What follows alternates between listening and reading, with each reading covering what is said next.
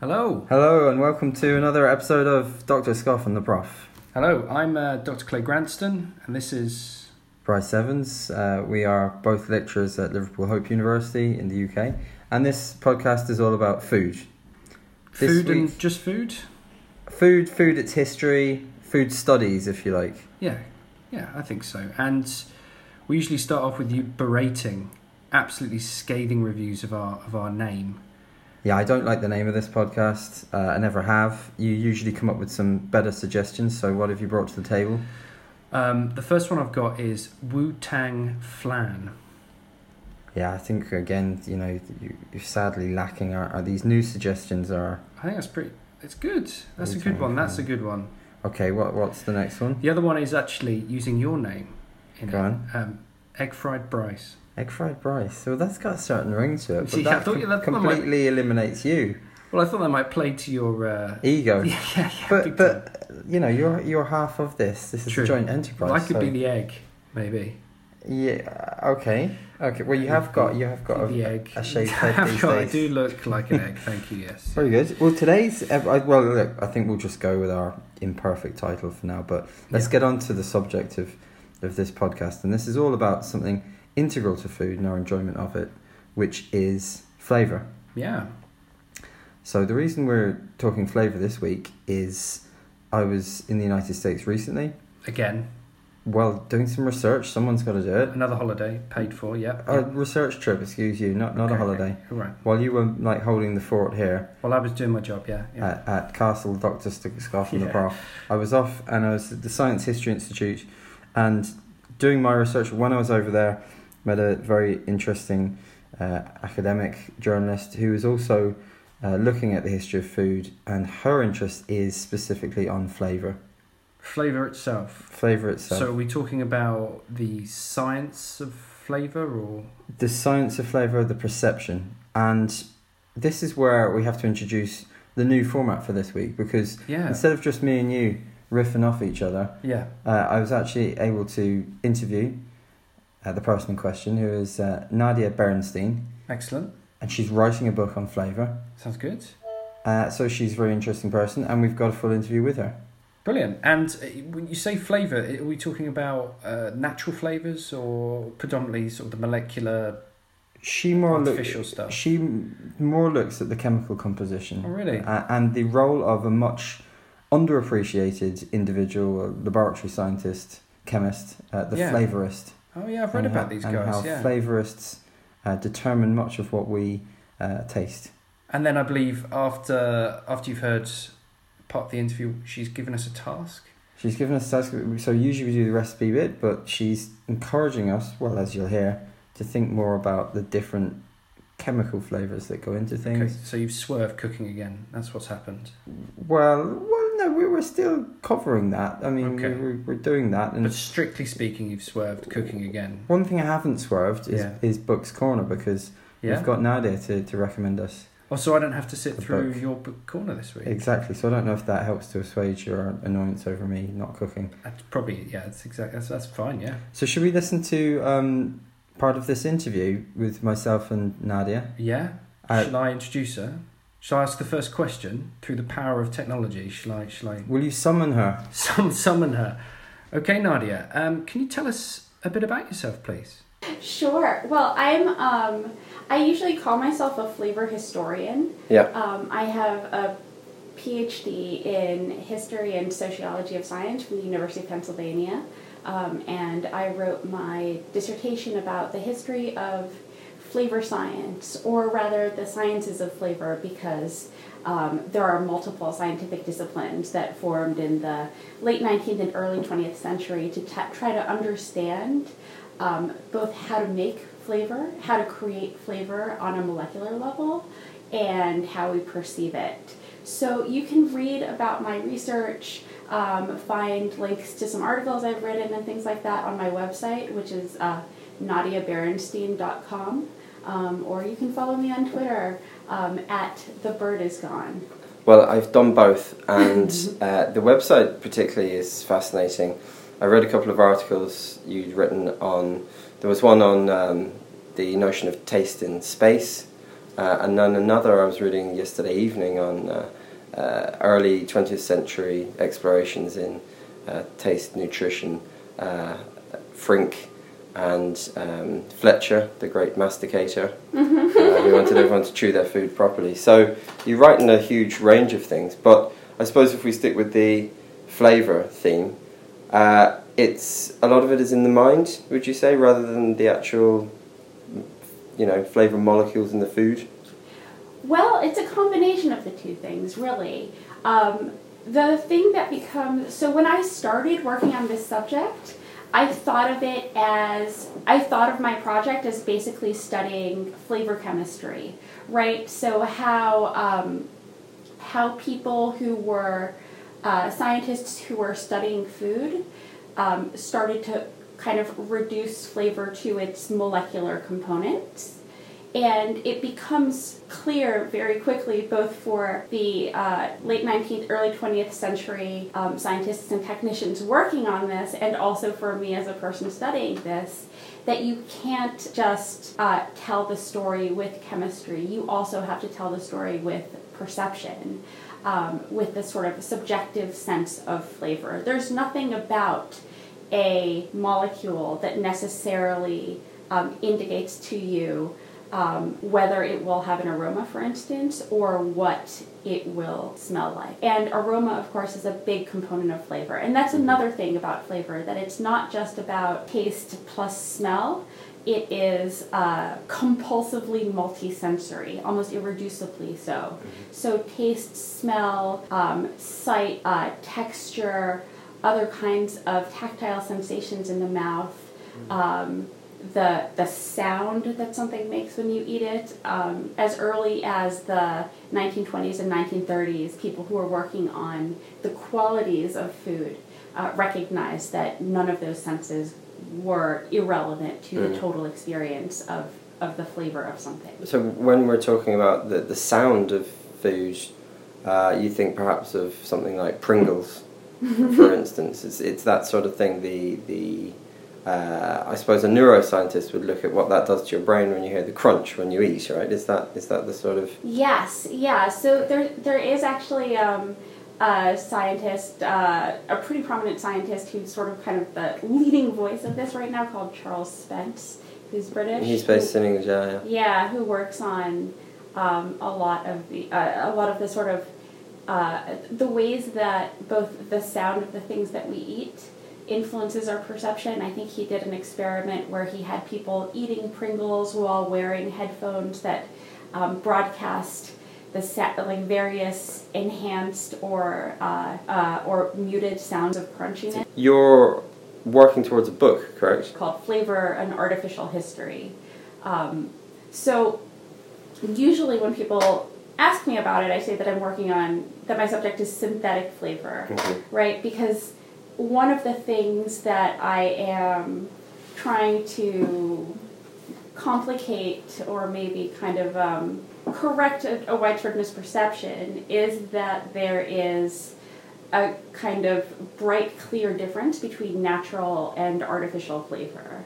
Mhm. Um, so, in terms of, uh, I think it's a little bit different in the UK, but in the United States, um, on labels, like sometimes you'll see um, contains natural flavor or natural or, or artificial flavor, or sometimes natural and artificially flavored. Mhm. Um, and I want to kind of point out the way that both of those things on labels are um, a natural flavor, an artificial flavor. Both of them are artifactual. Mm. That is, both of them are kind of exquisitely and explicitly designed um, as additives by a highly specialized group Mm. of people Mm. um, known as flavorists. Mm. And flavorists are kind of these, um, I think of them as like, I call them scientific craftsmen, um, but they're really artisanal workers Mm. who are laboring at the very heart of the industrial food system. Mhm. So if you think about um, basically everything that is packaged or processed has to have its flavor tended to in some way. And there's this small group of, of highly trained people. And when I say they're artisans, Um, they're kind of, artisans in the classic sense. This isn't something that you get a degree in, right? You don't go to school to become a flavorist. The way that you become a flavorist uh, in the United States um, is you apprentice under a master certified flavorist. So for for five to seven years, essentially, um, and then you take an exam um, in front of a panel of other flavorists, of certified flavorists, and you can kind of ascend to the level where you can then, you know, become a certified flavorist and train other flavorists. This sounds very like the process of you know wine and perfume experts. So it's more artisanal than rigidly scientific in some ways. Well, there's a lot of science that you need to know. I mean, essentially, because the the uh, the complexity of foods, right? Because flavors are um, uh, very small components of this kind of larger food matrix, so to speak. Um, which makes it sound terribly unappetizing. the food matrix, including water, cellulose, fat, protein, carbohydrates, right? Um, all the things that the um, that this you know very small component of flavor in a food goes to to, to sort of form to, to inform the essence of. Mm-hmm. Um, so, and also you have to know sort of about interactions with other molecules, with packaging. Um, obviously, you know toxicity. Though generally, flavor companies have various department departments of um, other kinds of research chemists, toxic, toxicological chemists Mm. who deal with those, who deal with and inform on those aspects of it. Mm. Um, I suppose some of this relates to labelling. I mean, obviously, you go back to the early days of the Food and Drug Administration, then later on in the States, you have uh, quite extensive food labelling, don't you, in terms of its different components? Yeah, yeah. Well, actually, the the kind of food labeling system that we have now uh, really didn't take, I guess, started to take this shape in the 1970s, but really the, the kind of nutrition facts label that we have now, which is standardized, which has like standardized uh, sort of uh, certain kinds of information that need to be um, need to be included like on a sort of standard font Mm. with some things bolded and some things not bolded. Mm. That that didn't take shape until the 1990s actually, um, and I think it kind of um, represents this uh, this this turn towards giving consumers more information, Mm. um, but also uh, making consumers more responsible for interpreting that information. Yes, yeah. yeah. But so at the same time, right, there's a lot of things that remain to be interpreted.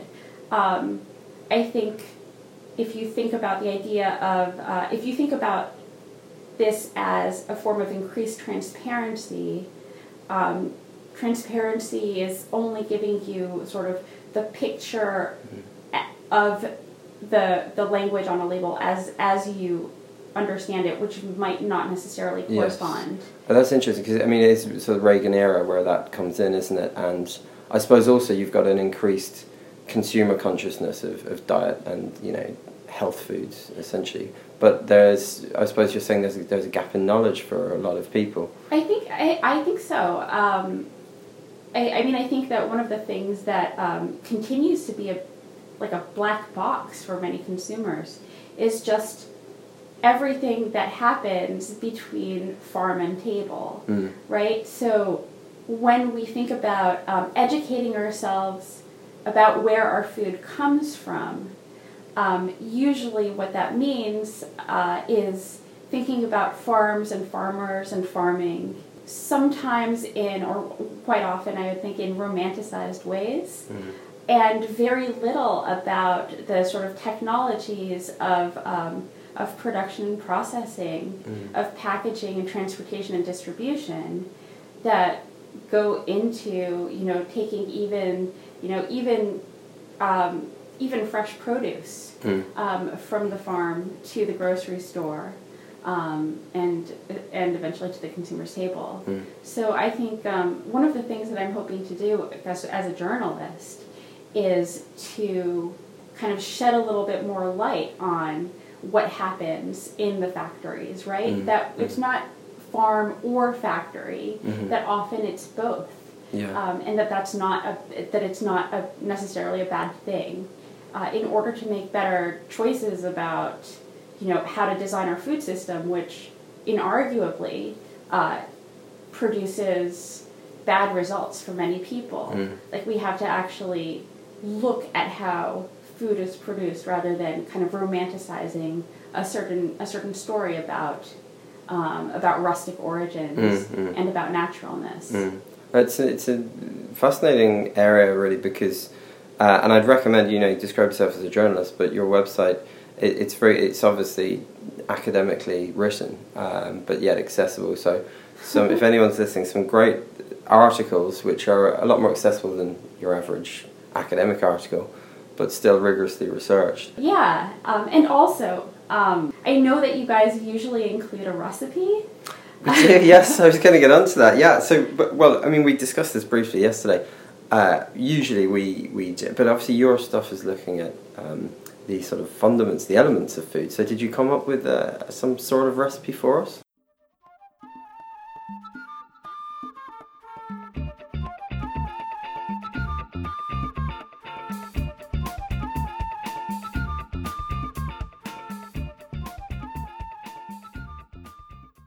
So instead of a recipe, what Nadia wanted us to do, well, she spoke about how friends of hers, knowing she researches on flavour, have asked, has this ruined food for you? Has the enjoyment of food gone? Because you're constantly thinking about the different compounds, I suppose, the different flavours in your mouth.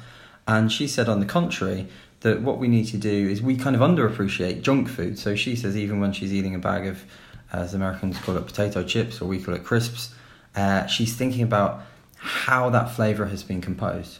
So instead of cooking this week, and I know you think I'm getting off the hook of cooking. You are again. getting off the hook. Yeah. No, but we're moving into the modern world of constructed flavours here. Of artificially flavoured. s- What are they? So we've got some some sweets to try. Right. Now you can see from the packaging here, uh, these are called warheads. It's got a picture of a man who seems to be in some discomfort. His eyes are rolling. Right. I think he's sweating. He's got a, a nuclear uh mushroom cloud um, emanating from his head. Okay. And these are the sort of tangy, sour sort of sweets, beloved of kids the world over. And then next to me, you've put what is essentially a plastic uh, toxic waste barrel with sweets in it. Toxic waste, yeah, but it's hazardously sour candy. Okay. And this is Ameri- These are American sweets, and these are these are sour and. Uh, but they're illustrative of the flavour. So if you would try, Clay, uh, Yeah. please, a warhead. Now look at the flavours here. Okay, six assorted flavours. okay. I've described this. You know, they're, they're tiny cubes, aren't they? They're tiny colours. You've got a blue one. I've got a bright blue one. Now that is blue raspberry. Okay. Think about that as well for a second. Blue raspberry. Oh man. That's really that? sour. It doesn't really. It's it's sour. It's chewy. Yeah, it's like jelly, like a jelly top. I've got one here, and it's uh, pink I mean, considering, watermelon. This is watermelon. Considering it's artificially flavoured, hmm But what flavour are you getting there? You, I- I- it's just sweet. It's just really, really sweet and sour. But- what's what's it say? to my head, I'm getting watermelon. Are you? I'm which colour do you have? Try pi- try pink one. Pink one. Mm-hmm. Yep. Okay, that one's a bit better. Mm-hmm. So these are not. Try a green one. Yeah. That's apple. And are you are you tasting apple there? Um. Yeah, I am actually. To be fair, Yeah. And I've got an orange one. there's And an I- orange. I am tasting orange, right. And the point here is, the point of this exercise is that how we appreciate these flavours is thanks to these chemists, essentially. So, what you're enjoying as apple there, Tell me what what what did I just eat?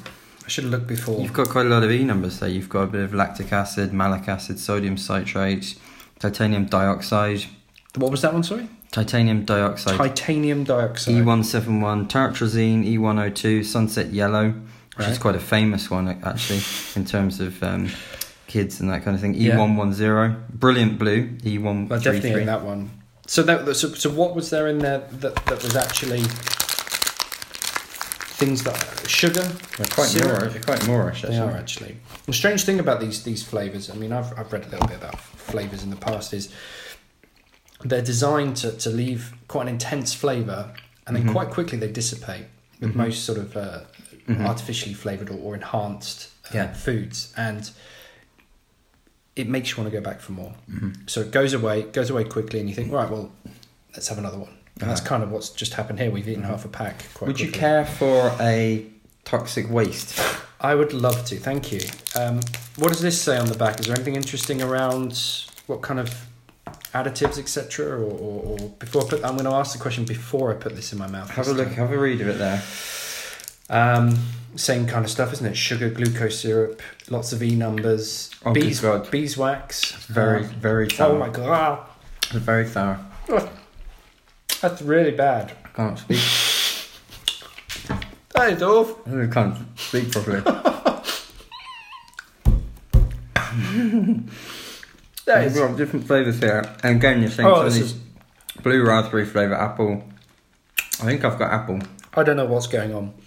I think I went blind for a minute, and that is really intense. But what's the point we're trying to make here? I don't know what the point of that of that is. That is awful. Well, I suppose the, the flavours Hold we on, take there's- for granted. There's a caution on the back of this. What does it say? Consuming more than one piece at a time Mm-hmm. may cause irritation to mouth. sensitive individuals should not consume this product. Are you a sensitive individual? It's in my feelings, my emotions. I'm not sure. I'm not sure. That is truly terrible. I can't. But the point here is the construction of taste, the construction of flavour. These was days, so intense. done through uh, the manipulation of flavour. Well, not just these days. It's, you know, it's historically happened. Uh, a lot of E numbers making up what we take for granted as apple flavour or Yeah. watermelon. But flavour. what's what's the reasoning behind it? Do you think? Do you think it's just a cheaper way of um, enhancing something, or are we talking about, you know, as soon as you add natural flavors into something, then if you're adding water, etc., or, or other Mhm. elements to it, it might not last as long as say something Mhm. that's made in a lab. Essentially, I guess. True, I- I think as Nadia's shown demonstrated, um, we're going for the extreme examples here, aren't we? that was awful. E number laden kids candy, but it's in everything or in a lot of things that we take uh, for granted in terms of the foods we consume and the flavour they're in. I've never tasted anything like that. That was that was truly awful. You spat yours out. I had to. It was absolutely disgusting. It's not really in the spirit of this. You're supposed to sort of take one for the team. No. I did take one for the team, but that, that was that was really heinous. That was heinous beyond heinous. That's the word. That was worse than anything we've eaten so far. Well, like I said, we've gone to the nth degree here. We do that for our listeners. We'd, we'd go the extra mile. We are the Yeah. extra man, I think. That was uh, terrible. I'm going to give this to someone, and um, Don't give it to your children. I want to give it to my wife. I think I don't know how she'll feel about it. Um, she probably would have eaten it after she's listened to this. So um, sorry. Sorry. Last of the romantics. Here's a, a bottle of toxic waste. yeah. It's her birthday soon, so this is a perfect present. There you go. Um, so you said I've dodged a bullet this week. I don't have to. Uh, you don't have to regale me about um, beautiful, bound leather bound mistresses that you have hiding in your office. Sorry. The books. The Oh, book- God, sorry, the book, Yeah, no, no. no, because we have, of course, we had Nadia talking about the, that book uh, that she discussed there, Fresh, which I can also recommend, Okay, um, and which is which is very good. we're going to segue to that, and then uh, I guess we'll say goodbye. Yeah, yeah. So we'll uh, we'll go over to that now, and we'll hear about that book, and then uh, join our listeners for the next Doctor Scoff and the Prof. Great stuff. See you all soon. Bye. Finally, uh, Nadia, if I could, we, we uh, and uh, we usually do this section where we have uh, something called Books Corner. Mm-hmm. I know I haven't um, prepared you for this, so this is very much on the spot. But Mhm. Do you, do you have any, apart from your, your own fantastic writing, your blog, etc. Are there any books that you would highly recommend regards the broad theme of flavour, taste in history? Um, well, I love my, my one of my favorite food writers is M.F.K. Fisher. Um, the Gastronomical Me is an incredible book. Um, probably won't tell you very much about the topic that I work on. Um, I think Susanne. Oh, I'm going to mess up her name. I think it's Susanne Freidberg. The Uh-huh. book Fresh, Yes. which is a technological history of freshness. I was reading it yesterday, and it's it's wonderful. And she pursues different foodstuffs uh, by chapter by chapter. So there's one on beef, for example. Right, right, and she kind of shows how this uh, this idea of something that we take, you know, for granted that we find self-evident, uh, the meaning of freshness, right, or a fresh food, how that concept, um, both as kind of like a, a you know a technical legislative expiration date type meaning, Mm. and also as a kind of sensory quality of food, um, owes a lot to uh, technologies, uh, to 20th century technologies. Uh, She talks a lot about refrigeration. refrigeration, Yeah. right? How to um, the task of making food that came out of a refrigerator um, still qualify and still seem to us as fresh is not a given, right? But an accomplishment, like a sort of social and cultural and technological accomplishment. So I would recommend that. No, all it remains for me to say is thank you very much for giving up your time for us at short notice. Best of luck with the book, and uh, we'll encourage our listeners to check out your website. So once again, it's NadiaBerenstein.com. So my last name is spelled B E R E N S T E I N. My first name Nadia, N A D I A. and of course you're on Twitter and other At the bird is so- gone. The Yep. Bird is Gone.